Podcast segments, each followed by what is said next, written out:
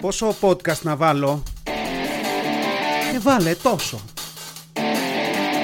Και πόσο τόσο. Βάλε τόσο όσο.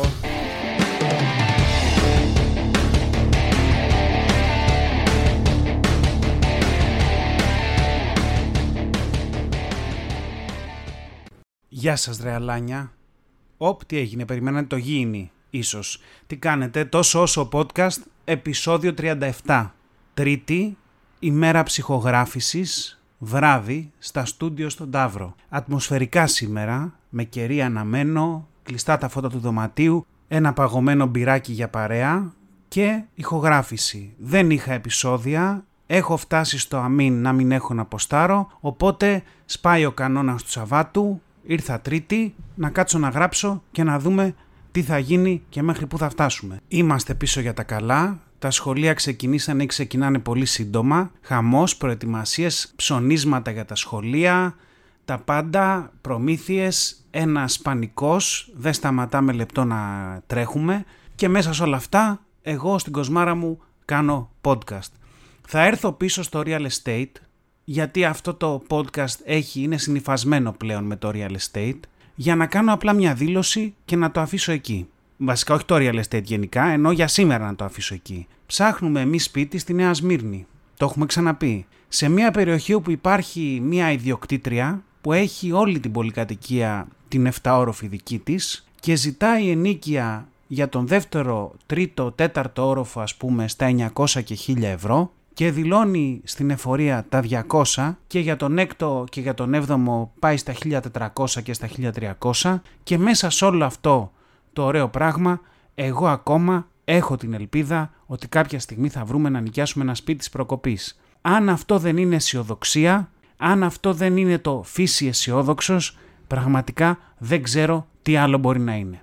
Αυτό με τα σπίτια. Διάβαζα τις προάλλες πάμε σε νέα από τον μαγικό κόσμο του Facebook, διάβαζα τις προάλλες ένα post σε μια σελίδα που ακολουθώ και διάβαζα «Ο Γιάννης εδώ και κάποιες μέρες είχε μια δυσκολία στα πόδια του, όμως σήμερα το πρωί δεν περπατούσε καν. Έχω διάθεση να βάλω χρήματα και χρόνο για να, να μεταφερθεί σε γιατρό κλπ. κλπ. Και λέω κάποιος άνθρωπος, παιδιά, κάτι έπαθε να δω τι γίνεται. Σκρολάρω παρακάτω. Όχι, ο Γιάννης είναι σκύλος. Και καθόμουν και σκεφτόμουν. Ρε τι θα γίνει με τα ονόματα των σκύλων; Αυτό με τα, τα Γιάννης, Θωμάς, Περικλής κλπ. δεν πιάνει για κακοποίηση ζώου. Και αν δεν πιάνει, μήπως θα έπρεπε; Δηλαδή, δεν ξέρω, είναι ευαίσθητο το θέμα και εδώ παίζει να χάσω και ακροατές που έχουν σκύλους Γιάννηδες, αλλά δεν γαμιέται. Δηλαδή, γιατί το κάνετε αυτό στα ζωντανά; Δηλαδή, δεν ξέρω αν έπαιζε πάντα αυτό το, το, το, το Γιάννης, το Κώστας, το οτιδήποτε, αλλά νομίζω ότι είναι γενικά πρόσφατη μόδα. Εντάξει, δηλαδή στα χωριά, OK, okay, στα χωριά κάνουν πολλά περίεργα πράγματα και έχουν και κατσίκες που τις λένε Μαρίκα, ξέρω εγώ. Και κότες κλπ. Αλλά εκεί δεν περιμένεις κάτι καλύτερο. Εδώ στην πρωτεύουσα τι, τι έγινε; Δηλαδή έκανε ένα στην αρχή, έβγαλε ένα σκύλο Τάκη και πεθάναν όλοι στο γέλιο. Τύπου, μα τι, τι ωραίο, τι γαμάτο. Και, και δεν ξέρω, είπαν μετά θέλω και εγώ να το κάνω. Εν τω μεταξύ υπάρχει και ένα θέμα εδώ, γιατί κάτι τέτοια ωραία τα κάνουν είτε σε αδέσποτα, όπως ο σκύλος του Post, είτε σε αυτά που τα σώνουν από τις φιλοζωικές. Εντάξει. Και θέλω να πω το εξής. Ελάτε στη θέση αυτού του σκύλου για λίγο. Γεννήθηκε και ήταν μια μίξη ας πούμε pitbull με λαμπραντόρ. Είχε δηλαδή πατέρα μποξέρ και μάνα μία μη σελάς. Αυτή είναι η αναλογία. Ο πατέρας του ανεβοκατέβαινε τον πεζόδρομο στον Μπουρνάζι που τον έβγαζε βόλτα του μπανιασμένος ιδιοκτήτης του, με ένα λουρί 15-20 εκατοστά και φήμοτρο και έτρεμαν τα πεζοδρόμια. Και η μάνα του απ' την άλλη έπαιζε σε διαφήμιση για κολόχαρτα. Σκύλο celebrity. Εντάξει, και γεννιέται αυτός ο σκύλος μαζί με άλλα τρία και τα μοιράζουν σε οικογένειες γνωστών και φίλων όπως πάντα. Και καταλήγει σε εξοχικό στη βούλα με το όνομα Μπρόντι και να σου τα Royal Canin και να σου οι σκυλομπουκές και να σου τα Dentastix. Και κάποια στιγμή τον βαριούνται τα παιδιά και ένα καλοκαίρι μετά τις διακοπές τον αφήνουν λιτό πριν να γυρίσουν Αθήνα και καταλήγει στα ζήτα των φιλοσοικών. Και σκάει ο Φασαίο και τον υιοθετεί και αρχίζει για κάποιο λόγο να τον φωνάζει Λάζαρο. Και είναι μετά το σκυλί σε φάση. Τι Λάζαρος; Εμένα με λένε Μπρόντι Παπασημακόπουλο Άντριους, ξέρω εγώ. Δηλαδή, τι άλλο να το βρει αυτό το σκυλί από το, από το να το πείτε και Γιάννη; Δεν ξέρω. Ε, εγώ, εγώ μεγάλωσα με τα εισαγόμενα. Θέλω να πω, μέχρι κάποια στιγμή είχαμε αυτά τα βλαμμένα, τα Αζόρ, Μπέντζι κλπ. Αυτά που είναι από, από αμερικάνικες ταινίες των 70s, ξέρω εγώ.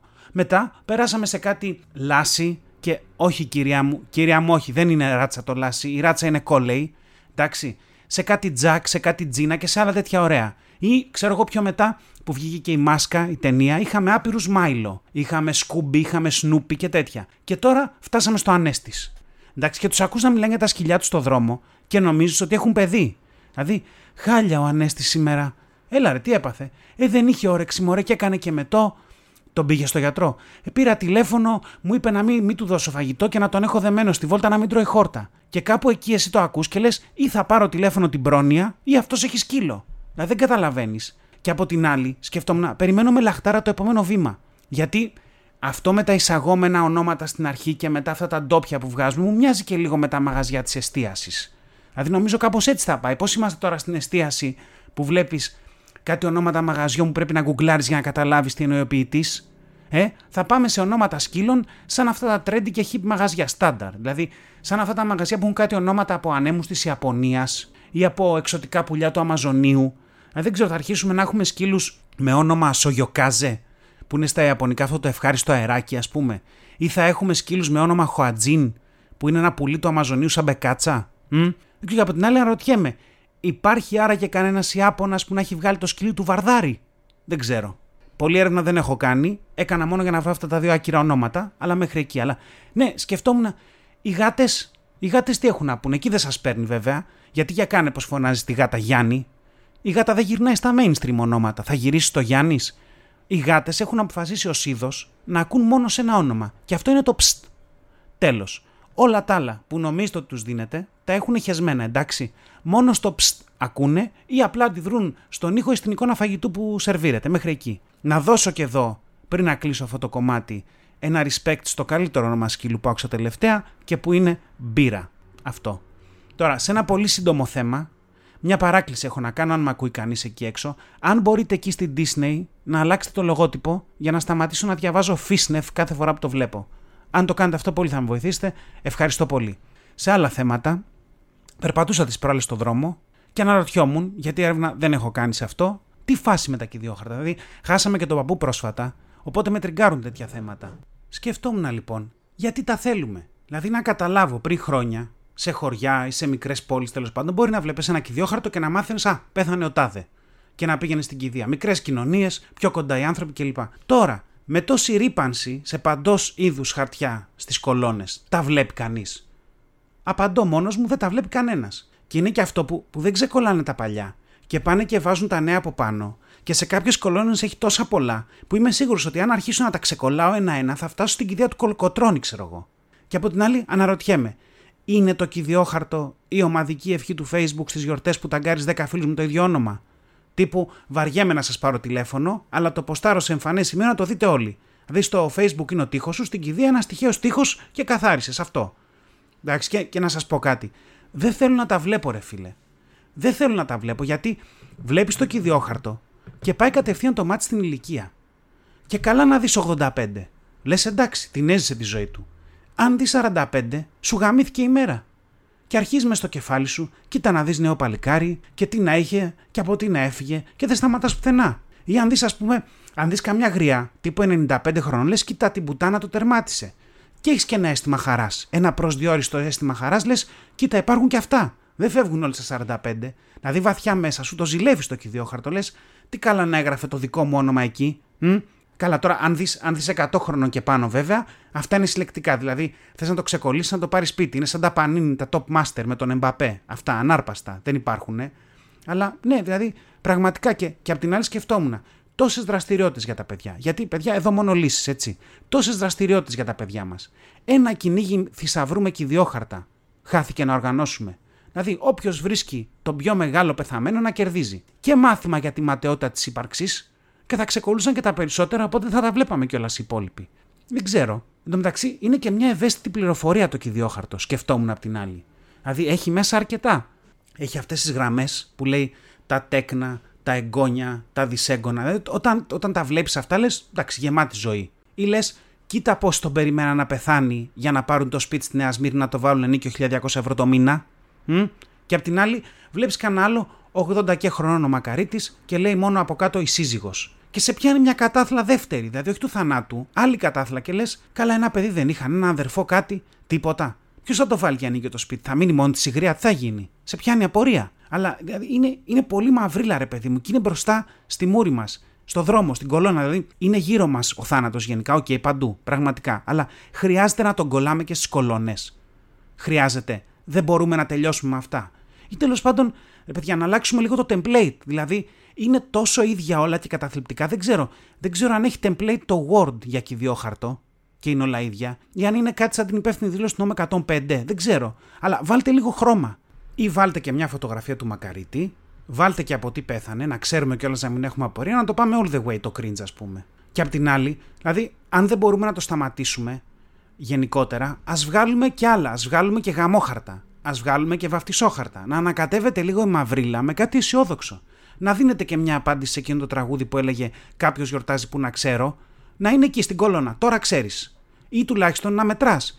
Τέσσερα και χαρτά στην κολόνα, πέντε βαφτισόχαρτα. Να λες, είμαστε συνένας. Μια χαρά. Θα φύγω από το θανατικό και θα πάω σε κάτι άλλο. Θα πάω στα φιδάκια. Πήρα κάτι φιδάκια για το μπαλκόνι. Να πω εδώ ότι δεν πήρα τα φιδάκια για τα κουνούπια. Τα πήρα για να ανάψω και να μυρίσω καλοκαίρι πριν φύγουμε για διακοπές. Εντάξει, είναι καλοκαιρινό hack τα φιδάκια. Είναι καλοκαιρινό hack και το αντιλιακό, αλλά επειδή δεν ήθελα να αλειφτώ και να κολλάω με τη ζέστη, διάλεξα φιδάκι. Εντάξει, τα είχα αγοράσει λοιπόν πριν φύγουμε για διακοπές για να μυρίσω λίγο καλοκαίρι. Και τώρα επειδή έμειναν κάποια, τα ανάβω και τώρα που γυρίσαμε για να κάνω τελετή λήξη το καλοκαίρι. Κάπως έτσι παίζω μπάλα. Αλλά ναι, διάβαζα τις προάλλες που, που είχα ανοίξει για να ανάψω ένα, διάβαζα το κουτί. Και, και έγραφε πάνω ότι αντιμετωπίζει το κουνούπι τίγρης. Και σκεφτόμουν και είμαι σίγουρος ότι το μόνο που έκαναν αυτοί που παράγουν τα φιδάκια σε σχέση με το κουνούπι τίγρης είναι που απλά τύπωσαν κουτιά που γράφουν πάνω ότι τα φιδάκια αντιμετωπίζουν το κουνούπι τίγρης. Μόνο αυτό έκαναν. Γιατί όλοι ξέρουμε ότι τα φιδάκια τα ίδια τα παρήγαγαν μια φορά το 1983 μία παρτίδα και ακόμα εκείνα συσκευάζουν και πουλάνε. Γιατί δουλεύουν, γι' αυτό; Θέλω να πω, το κάλυπταν από τότε το κουνούπι τίγρης και κάλυπταν ήδη και ό,τι άλλο κουνούπι μπορεί να υπάρχει, μέχρι και πτεροδάκτυλο. Δηλαδή είμαι σίγουρος ότι αν στο Jurassic Park που γίνεται της πουτάνας ανάβαν ένα γαμίδι φιδάκι, θα την έκαναν όλοι οι δεινόσαυροι. Τόσο αποτελεσματικά είναι. Και το ξέρω ότι τρώμε από εκείνη την αρχική παρτίδα, γιατί αν τα έφτιαχναν σήμερα, θα είχαν βρει έναν τρόπο να ξεκολλάνε πιο εύκολα μεταξύ τους. Θέλω να πω, φαντάζομαι ότι από τη στιγμή που έχουμε την τεχνολογία να μπαίνουν τα μορομάντιλα σε κουτί με τέτοιο τρόπο, ώστε όταν τραβάς το χ μορομάντιλο, αυτό να παίρνει από το χέρι το χ συν ένα μορομάντιλο και να του λέει «Έλα, σειρά σου να φας κατά», έτσι, αφού έχουμε αυτή την τεχνολογία, θα έχουμε και την άλλη, που θα φτιάξει δύο γαμόσπυρες φιδάκια, που θα διαχωρίζονται, χωρίς να σκέφτομαι όσο προσπαθώ να τα ξεκολλήσω μεταξύ τους ότι παίζω στους κυνηγούς της χαμένης κυβωτού και λύνω κάποιο αρχαίο γρίφο για να μην κυλήσει πάνω μου ένας τεράστιος βράχος. Δηλαδή, δεν μπορώ να μετρήσω πόσα φιδάκια έσπασα προσπαθώντας να τα διαχωρίσω. Τα μισά τα σπάω στη μέση, που okay, το ανάβεις και απλά είναι λιγότερος ο χρόνος που δουλεύει το φιδάκι, και τα άλλα μισά που το έκανα όλο σωστά, κάπως κατάφερα να σπάσω το κεντρικό κομμάτι. Και μετά, βέβαια, εντάξει, έβαζα ανάποδα ποτήρια για να τα στηρίξω, life hacks μόνο εδώ, και εντωμεταξύ έχουν 1,5 ευρώ τα 10. Αυτή είναι η τιμή τους. Δηλαδή, μπορώ να πληρώσω 3 ευρώ για να μου τα βάλετε ένα-ένα σε ξεχωριστό σακουλάκι το καθένα. Μπορώ. Είναι δυνατόν. Δηλαδή, τα παίρνω για να τα μυρίσω, να μυρίσω λίγο καλοκαίρι να μου φτιάξει ψυχολογία και μέχρι να καταφέρω να τα ανάψω, έχω χειρότερα νεύρα στο τέλος. Τέλος πάντων. Αλλά μια που πιάσαμε τις θεωρίες, θα φέρω άλλη μία εδώ. Θα φέρω άλλη μία θεωρία, theory alert, από το πρόσφατο ταξίδι στη Ρουμανία. Εντάξει, πιστεύω ακράδαντα ότι ένα κριτήριο για το πόσο καλά πηγαίνει η οικονομία μιας χώρας είναι το σημείο που μετακινείται η business σε μια οποιαδήποτε πτήση από και προς αυτή τη χώρα. Αυτή είναι η θεωρία μου. Στην Ελλάδα, για παράδειγμα, επί Πασόκ είχε φτάσει στη σειρά 20 το χώρισμα της business. Στη δική μας πτήση από Ρουμανία, μόνο οι δύο πρώτες σειρές είχαν business. Δηλαδή, αν δεν είναι αυτό ένδειξη πλούτου, τι είναι; Το οποίο, εκτός από ένδειξη πλούτου, να πούμε επίσης ότι είναι τέρμα ηλίθιο γενικά, αλλά είναι ακόμα πιο ηλίθιο, ρε παιδί μου, σε μικρά αεροπλάνα. Δηλαδή, τι διαφορά έχει; Καμία. Αλλά είμαι σίγουρος βέβαια ότι προφανώς υπήρχε κάποιος ξυπασμένος κάποια στιγμή που πολύ στεναρά επιχειρηματολόγησε για την ανάγκη αυτών των θέσεων.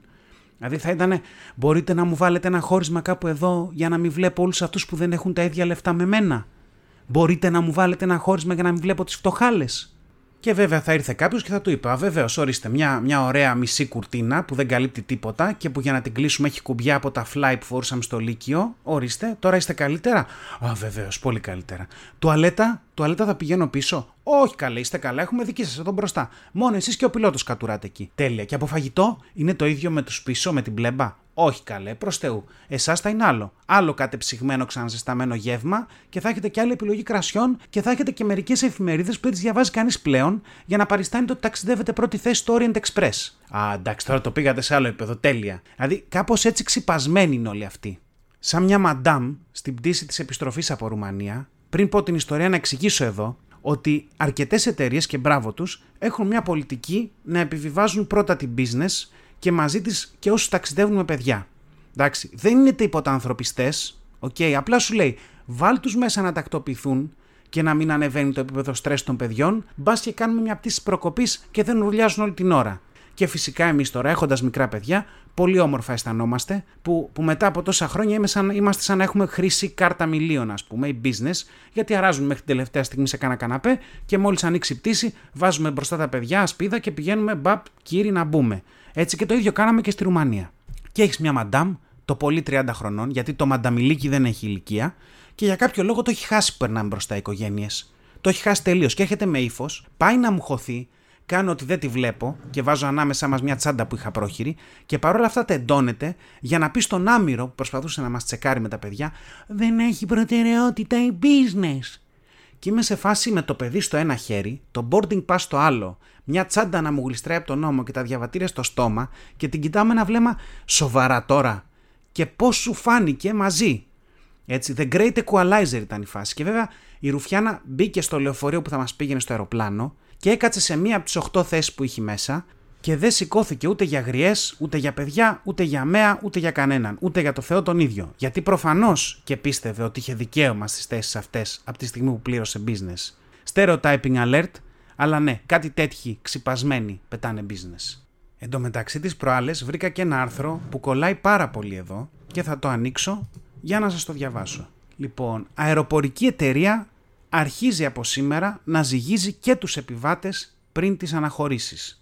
Το οποίο είναι τέλειο. Το ζύγισμα λέει των επιβατών προτάθηκε ως τρόπος καλύτερης εκτίμησης του συνολικού βάρους ενός αεροσκάφους και άρα πιο ασφαλούς πτήσης και εφαρμόζεται.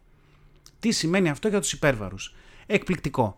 Πήγανε και το δοκιμάσανε λοιπόν στη Νέα Ζηλανδία, πάει και στην Κορέα και μελετάται και από αμερικανικές αερογραμμές προς εφαρμογή. Τέλεια. Έχουμε λοιπόν την Korean Air που γίνεται η πρώτη αεροπορική γραμμή που ζυγίζει τους επιβάτες και δεν το πήρε απόφαση η ίδια η εταιρεία, αλλά το Υπουργείο Γης, Υποδομής και Μεταφορών της χώρας. Και εδώ υπάρχει μια λογική, γιατί ε, όπως ένα αεροπλάνο απογειώνεται, μας λέει το άρθρο, υπόκειται σε ένα πολύ αυστηρό και άκαμπτο κανονισμό ορίου βάρους. Και αυτό σημαίνει ότι πρέπει να υπολογίζεται καλύτερα το βάρος του αεροπλάνου και μαζί και των επιβατών. Και οι ειδικοί των πτήσεων λένε ότι εντάξει, μέχρι τώρα χρησιμοποιούσαμε ένα μέσο όρο, αλλά είστε ζώα, λένε, πολλοί άνθρωποι είναι περισσότερα κιλά ε, και έχει αυξηθεί το βάρος παγκόσμια, οπότε έχει μια επίπτωση ας πούμε στην πτήση. Και εδώ λέει ότι το Υπουργείο πήρε την απόφαση στην Κορέα, είπε ότι όλα αυτά είναι ανώνυμα και τα δεδομένα είναι προσωπικά και θα προστατευτούν κλπ. κλπ, κλπ. Και τονίστηκε ότι οι υπέρβαροι δεν θα πληρώνουν περισσότερα χρήματα καθώς όλα γίνονται για σκοπούς έρευνας. Εκπληκτικό είναι εκπληκτικό. Δηλαδή αυτό το πράγμα, τι να πω, ε, μπράβο παιδιά και ισανότερα. Δεν μόνο εμείς για έρευνα μόνο. Έλα μου, πες μου εκεί μωρέ, έλα, ανέβα να ζυγιστεί. Έλα, έλα βρε κουτό, ανέβα. Ε, για έρευνα. Μπέσα τώρα, τι μαλακίες, μπέσα. Όχι, όχι, δεν θα σε χρεώσω παραπάνω. Όχι, όχι. Τώρα τι θα γίνει στην πράξη δεν ξέρουμε. Αλλά είναι, ένα, είναι μια μαγεία όλο αυτό. Και μένα μου φέρνει μια σειρά από σκέψεις, ίσως και ερωτήματα. Δηλαδή, θυμάμαι παλιά στο Τέξας Πηγαίναμε κάνα μακρινό ταξίδι, ψωνίζαμε λίγο παραπάνω, έπαιρνες κάνα πράγμα ακόμα, δεν σε φτάναν τα κιλά. Τα ζυγίζανε και με πολύ ακρίβεια κλπ. Και, και έψαχνες κανέναν άνθρωπο να του φορτώσει καμιά αποσκευή ε, και που να μην τον ήξερε στο αεροδρόμιο, μήπως ήταν μια βαλίτσα μόνο, να του δώσει καμιά δεύτερη για να καλύψεις. Και πιστεύω ότι θα γίνουν περισσότερα τα παιδιά τώρα. Δηλαδή θα είναι σε φάση μην μπορώ να σας πάρω το παιδί που είναι 20 κιλά να μπούμε μαζί. Είμαι εγώ 120 και 20 το παιδί, μια χαρά 140-70 κιλά μέσο όρο, βολευόμαστε όλοι. Δηλαδή και να αρχίσουν να αναβουτάνε τα παιδιά από τους γονείς για να παίξουν με το μέσο όρο. Δηλαδή και γενικά τι ωραία θέλω να πω. Τι ωραία. Να τους σκίσουμε τελείως τους ανθρώπου που έχουν θέμα με το βάρος τους. Γιατί δεν έχουν αρκετά θέματα από μόνοι τους. Και γενικά, όσους έχουν κάποιο θέμα υγείας, είτε από επιλογή είτε όχι, Δηλαδή, γιατί είναι και της μόδας η ατομική ευθύνη. Όπως σαν αυτά τα ωραία που οι καπνιστές και οι υπέρβαροι επιβαρύνουν το σύστημα υγείας γιατί μακροχρόνια θέλουν πιο πολλά έξοδα νοσηλεία κλπ. Ναι, ρε μαλάκες, πληρώνω εισφορές και καπνίζω. Έτσι θα είναι και για τους χοντρούς στα αεροπλάνα τώρα. Δηλαδή θα πάνε οι αδύνατοι απαιτούν λιγότερα καύσιμα στο αεροπλάνο, είναι πιο φιλικοί προς το περιβάλλον οι αδύνατοι. Οπότε λες εδώ και πλήρωνε. Μ; Και απ' την άλλη σκέφτομαι το ότι κάποιος είναι παχή, το βλέπεις. Και ίσως να τον βάζεις και σε άλλες θέσεις στο αεροπλάνο για αυτό το λόγο. Δεν ξέρω. Τους βάζουν στα φτερά, τους βάζουν προς τα πίσω, τους βάζουν προς τα μπρος, τους μοιράζουν, δεν ξέρω. Αλλά στη βάση του όλο αυτό αποδεικνύει το ότι όσο περισσότερα ξέρεις, τόσο πλησιάζεις την κατάσταση κάποιου που δεν ξέρει τίποτα. Τα εξηγήσω. Θυμάστε το 1900 κάτι; Που οι μαύροι ήταν στο πίσω μέρος των λεωφορείων ή και καθόλου τέλος πάντων δεν είχαν θέσεις. Ε, τι είχαν όλοι αυτοί που το υποστήριζαν, είχαν σκατά μέσα στο κεφάλι τους. Σήμερα οι χοντροί στην ουρά του αεροπλάνου. Τι έχουν αυτοί που το σκέφτηκαν, πτυχίο και μεταπτυχιακό αεροναυπηγού. Τέλεια. Καταλήγεις στο ίδιο αποτέλεσμα. Όμως το μαλάκα δεν τον βλέπεις. Δηλαδή δεν τον βλέπεις να μου τον βάλεις κάπου μακριά μου, δεν τον βλέπεις τον ηλίθιο που θα μου πρίξει την παπάρα σε όλο το ταξίδι να του πεις: Ελάτε από εδώ, κύριε, θα κάτσετε εδώ με τους άλλους πάπαρους να πλακωθείτε μεταξύ σας. Εδώ, θα κάτσετε εδώ να παίζετε μπάλες ρυθμίζοντας την ανάκληση του καθίσματος κάθε τρία λεπτά και δεν έχουμε τραπεζάκια για να κουμπάτε και να φαίνεται όλο το μπροστινό κάθισμα πίσω. Όχι, θα σας φέρουμε δίσκους νοσοκομείου να τον ακουμπάτε στα πόδια σας να τρώτε. Αυτούς δεν τους βλέπεις, γιατί άμα είναι να αρχίσουμε να χωρίζουμε και να βγάζουμε και να, το... να τους κάνουμε όλους μια ωραία ομαδοποίηση, να είμαστε και όλοι πιο ήσυχοι.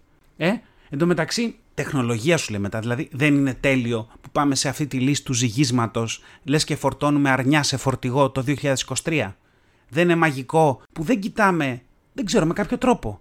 Γιατί ειδικός δεν είμαι και έρευνα δεν έχω κάνει. Καλώς ήρθατε. Αλλά δεν μπορούμε να κάνουμε ασφαλέστερα τα αεροπλάνα με κάποιο τρόπο ή με υλικά που έχουν άλλα όρια ανοχών. Δεν ξέρω. Αλλά μάλλον δεν έχουμε. Έτσι. Και αφού υπάρχει λύση, ψέματα να πω, υπάρχει λύση και είναι το ζύγι.